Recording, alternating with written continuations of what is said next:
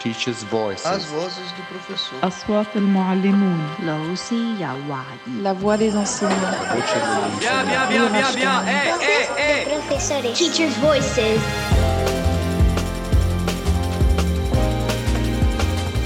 Welcome to a new episode of Teachers' Voices. I am your host, educational researcher Nina Alonso, and today we will be talking about the importance of supporting the development of reasoning skills with our special guest, Lindsay Richland. In this episode, we will also listen to the inspiring stories of Monica, who coordinates a kindergarten in Brussels, Belgium, Annelie from Sweden, who teaches her secondary school students while sailing and visiting with them different harbors around the world, and about Hassan's vocation, instilling the love of maths and physics to his teenage students in Palestine. All these three amazing teachers will share with us how their teaching practices allow them to support the development of their students' reasoning skills through creative approaches at different developmental stages and in different contexts. But first, we welcome Lindsay Richland, whose research integrates psychological inquiry with a commitment to ecological validity, utilizing creative methodologies to examine children's development of thinking and reasoning in home and schools. Hello, Lindsay. Thanks so much for being here, sharing with us your expertise. I'd like to start by asking you, what are reasoning skills and why are they so important for children to learn? Thank you so much. I love talking about reasoning. It's something that I feel very passionate about, and it's one of these skills that I think is really one of the most crucial things that we provide our children through a high quality education. And when I'm talking about reasoning skills, I'm talking about the ability to look at information in the world and figure out what's important about it, think about how to use that information in a new way, in a new context. And that can be within a domain like mathematics, where you're wanting to learn how to solve problems or take information you've learned before and you know solve a new kind of a problem. But it can also be when you're you know trying to use new technology when you're trying to invent something new. Um, there's sort of all kinds of ways that we do problem solving in uh, the real world you know yeah so so altogether you know i think reasoning is um, is one of these really important areas and it plays into all different disciplines that are usually taught in schools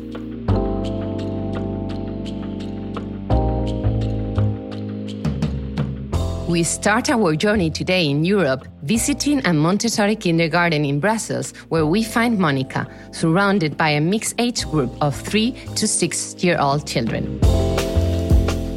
She asks me for a moment as her students are finishing cleaning up the tables before going out to the playground. Monica shares with us what is, according to her, the most important role of a teacher when working with very young children.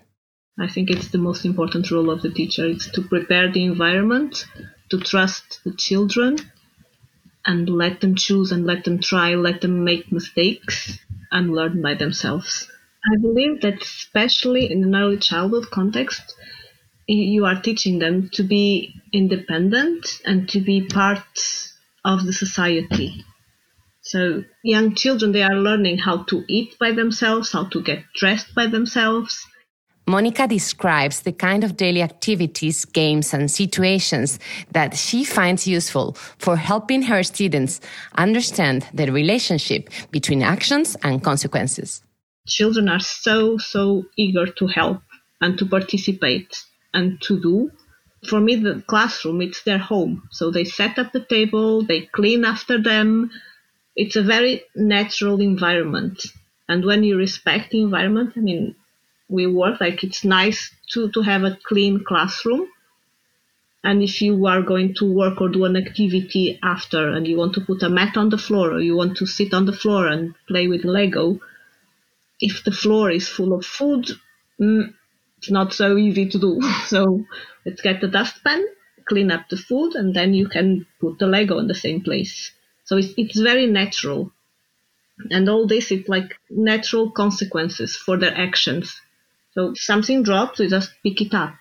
So if I'm teaching someone to read or to write or the sounds because that's what they want to do or the numbers, The others can do other activities, so it's easy to manage when you trust them and you give them freedom to do what they like and what they want. Whatever it is, it can be a puzzle, it can be a Lego, it can be part of a practical life activity. You just don't throw things in the air because they are going to fall and they might fall on someone's head. it's really the natural consequences of your actions, and that's what you're teaching the children. Monica also wants to describe the ways in which the kids show their progress. The fact that you believe in them and that you openly tell them, I tell them almost every day, that I believe that you can do it. I trust that you are very able to do this. I'm here to help you if you need. I always encourage the others to help as well, and they ask for help to each other. So I'm not their first resource. I try not to be. What Monica shares with us exemplifies what Lindsay highlights about the kinds of situations that teachers can use to help children develop their reasoning skills. Children build reasoning skills in multifaceted ways. So, one part of uh, your ability to do reasoning relies on your brain, right? We have to have the systems in place in order to think and reason productively in the world. We know that children's brains change as they age, right? So in early childhood, children are able to do really much more than we often give them credit for. They can solve little problems. They are often looking at information in the world with real curiosity. They try to figure things out. They try to solve little problems. But at the same time, their brain architecture isn't all the way, you know, set, right? So when children are younger, they're not able to manage their attention to, for example, sit quietly at a desk and listen to a whole lecture of information. And they're not able to hold multi step rules in mind or hold many rules in mind at the same time. But that ability grows with the brain over time. And actually, that ability grows all the way up through the middle of the 20s uh, when people are about 20 something. We are in Sweden now. It is my first face to face interview after COVID 19, and I am very excited to pay a visit to Anneli School on an island in front of Gothenburg. It is a sunny Monday morning, and Anneli is waiting for me with a big smile on her face in a schoolroom with huge windows over the sea but we don't sit down for long because Anneli is eager to go outside with me. And when we walk down, there she appears, the stunning Gunilla, the 50 meter long three mast sailing boat where she and her students spend several months a year doing regular classes and all sorts of experiential learning in and out of their floating schools. Anneli first paints a picture of the particular context in which she teaches and how it all works. In this context, we have uh, the community of Öckerö that have a boat, TS Gunilla, our school ship. And that's a great thing because we can take the island thing and the uh, people with us on the trips in a way that uh, the boat is uh, the same as the island. So when we travel, we have like the community with us. And that is a great thing. And the other thing for paint picture of what we do is like we take the students out to see the world. So when uh, we stop in the classroom teaching them the thing we can do by books and internet, then we said to the students, we're going to meet these people, we're going to talk to them. And I think that is a picture of what we actually are doing here. So we start uh, by doing actually with the, the, first graders a trip over the Atlantic. And so we have been uh, in places like Morocco, Cape Verde, uh, on the other side the Dominican Republic, and we go to Belize, Mexico, even Cuba. We meet a lot of different people. Anneli tells me about the learning experiences that the students live on board the vessel and also how the students learn when they arrive in different countries and how they interact with local communities, connecting what they learn in regular classes with what they experience from the real world. They are actually really busy, my students, when we are on uh, the boat because they need to work. Uh, so the students are uh, divided in, in groups, in watch groups, and they work all the time. And between these times, they need to uh, do the studies, of course, because when we leave from one place and go into another, we have a lot of interviews and observations with us that we need to work with. And when we talk about it, the reasoning skills are really working because they put things together from facts and from uh, the visiting in the harbor. And then you can see by uh, doing this uh, puzzle that I was talking about before, they, they have the facts. And, but the thing here is when you actually being a part of the people in the country, you can take so much wisdom with you that you can't do when you just read about it or look at it on the internet. So every assignment comes to life with the people we meet. What Anneli describes links with what Lindsay told us about the kinds of situations in which children and young people use to develop reasoning skills. That work of figuring out actually builds your reasoning skills. So children learn through figuring out why uh, some historical point is important and thinking through what they can learn from it. Anneli explains how rewarding this experience is both for her and for her students, highlighting the leap in maturity that is so visible in students when they return.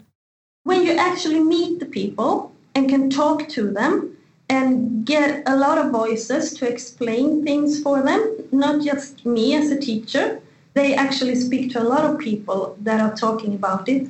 When they get back from an interview and we are talking, before even we start, the reasoning skills had developed for them. I will actually use uh, Havana as an example for this because that is so uh, big difference when you first are talking about Cuba and when you actually are on Cuba and when you leave. Because we we work like this that we have an assignment with us uh, with a lot of uh, questions uh, that the students are supposed to interview people about. And when you read about uh, Cuba before we have like a picture of how it's going to be when we get there. And I think we had the similar the first time I went there me and the students we have like a similar picture of the country that it was um, hard for people to live there and that it was hard to get uh, food and it was hard to get your opinions out so people could be heard. They could see that there was uh, some difficulties, of course, but they were also painting a picture that wasn't like, you know, on the scale you have a white and a black side. You know, the thing that you get to know the real people and not seeing it from just two points. You get a lot of other voices that could actually help you to uh, build this puzzle around a country. So when we left, I could like being standing in the corner of the boat and listen to the students and actually hear the reasoning skills when they took every fact we had from Sweden and put it in like small, small bites to build this big picture. And that was amazing to be a teacher and a part of that. That is the greatest thing when you as a teacher can see how the students get a new kind of knowledge by doing it by themselves.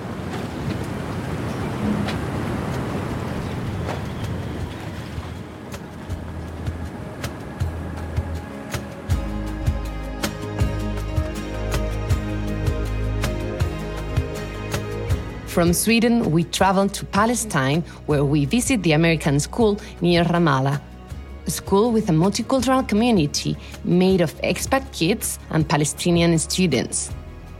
Hassan is welcoming us during a school break as he has now gone back to face to face tuition after a time doing online classes. He first explains about his school and the students he teaches.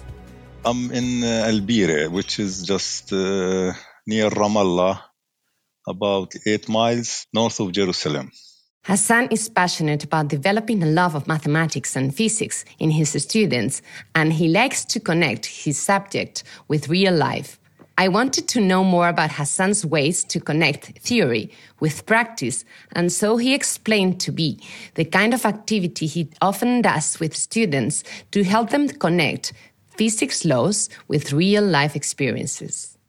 I try to make math more interesting for them by introducing, you know, some uh, practical uh, problems uh, something that they don't know and they need it in life and they have to use physics or math to explain certain uh, ideas to explain how to solve certain problems. You know i teach physics also. So i was explaining to them that uh, if you like throw a ball from a high building or you just drop it. Drop it or throw it or kick it uh, you know. It's gonna reach the ground they're to take the same time for both to reach the ground. If you got me, I only have a ball, you know, just a small uh, basketball, and we drop it from the top of the school, and we have a stopwatch to measure the time it reaches the ground, and then uh, we throw it, and we measure the same time that the time it takes to reach the ground. Of course, it wasn't exact time because of the wind and other factors, but it was, you know, very close. So that will, uh, you know, it was a, it's a very basic uh, formula in physics that at the end they were convinced. And of course, the other the students that I took with me, they talked to the other students in the class and they told them that what happened. Hassan shared with us what he thinks about the benefits of his teaching approach for his students. They have many, many uh, things that you know they could not explain. Like when you talk about uh, light, let's say when you talk about uh, reflection of light and reflection of sound and stuff, they know the uh, the phenomena, but they could not explain what, why, or what. What Hassan just told us resonates with what Lindsay describes about the importance of making teaching experiences relevant for real life situations. I think when we're learning how to reason and how to use that information, we teachers are able to build on what children come into the world with and kind of make them able to use those resources in really uh, important ways um, so they can be you know productive in lots of different kinds of long-term career trajectories.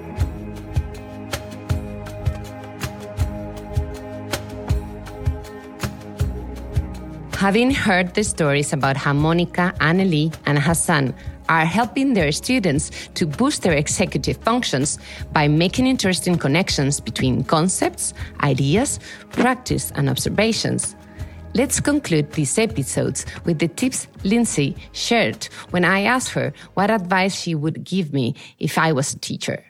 You know, the research hasn't always captured all the things that kids do that build those skills. So, for example, um, when kids are doing complicated everyday activities, like maybe cooking something that has multiple steps, and they have to be thinking about quantities and they have to be remembering to do one step before the other step. And um, doing these sorts of complicated tasks can actually be very good for building these same skills we think because they're really you know requiring the same sorts of abilities so you can think creatively about in your context you know what would be the sorts of activities that require children to use their executive function resources and um, and all of that is likely to be building those skills. And you know as far as school-based skills so things like supporting organization, helping children um, rather than having to hold information in mind, learning skills and tools like writing things down, keeping themselves on track with reminders. Those sorts of things are ways that you can um, help kids learn and manage their attention and their skills, even if their brain hasn't matured all the way there. They've kind of given themselves the capacity beyond what their brain can handle at that age. You have just listened to another episode of Teachers Voices. If you have enjoyed this episode, you can find more about the teachers and Lindsay Richland on Bold.expert and in the show notes. Also, if you're interested in reasoning skills, you will find interesting resources and links in Bold.expert. Please don't forget to follow us and engage with us in conversations. Send in your feedback and suggestions by email at podcastteachersvoices at gmail.com. I repeat, podcastteachersvoices at gmail.com or on social media. Let's keep on building learning communities while bridging research and practice. Lehrerstimmen. Voces de profesores. Teachers' voices.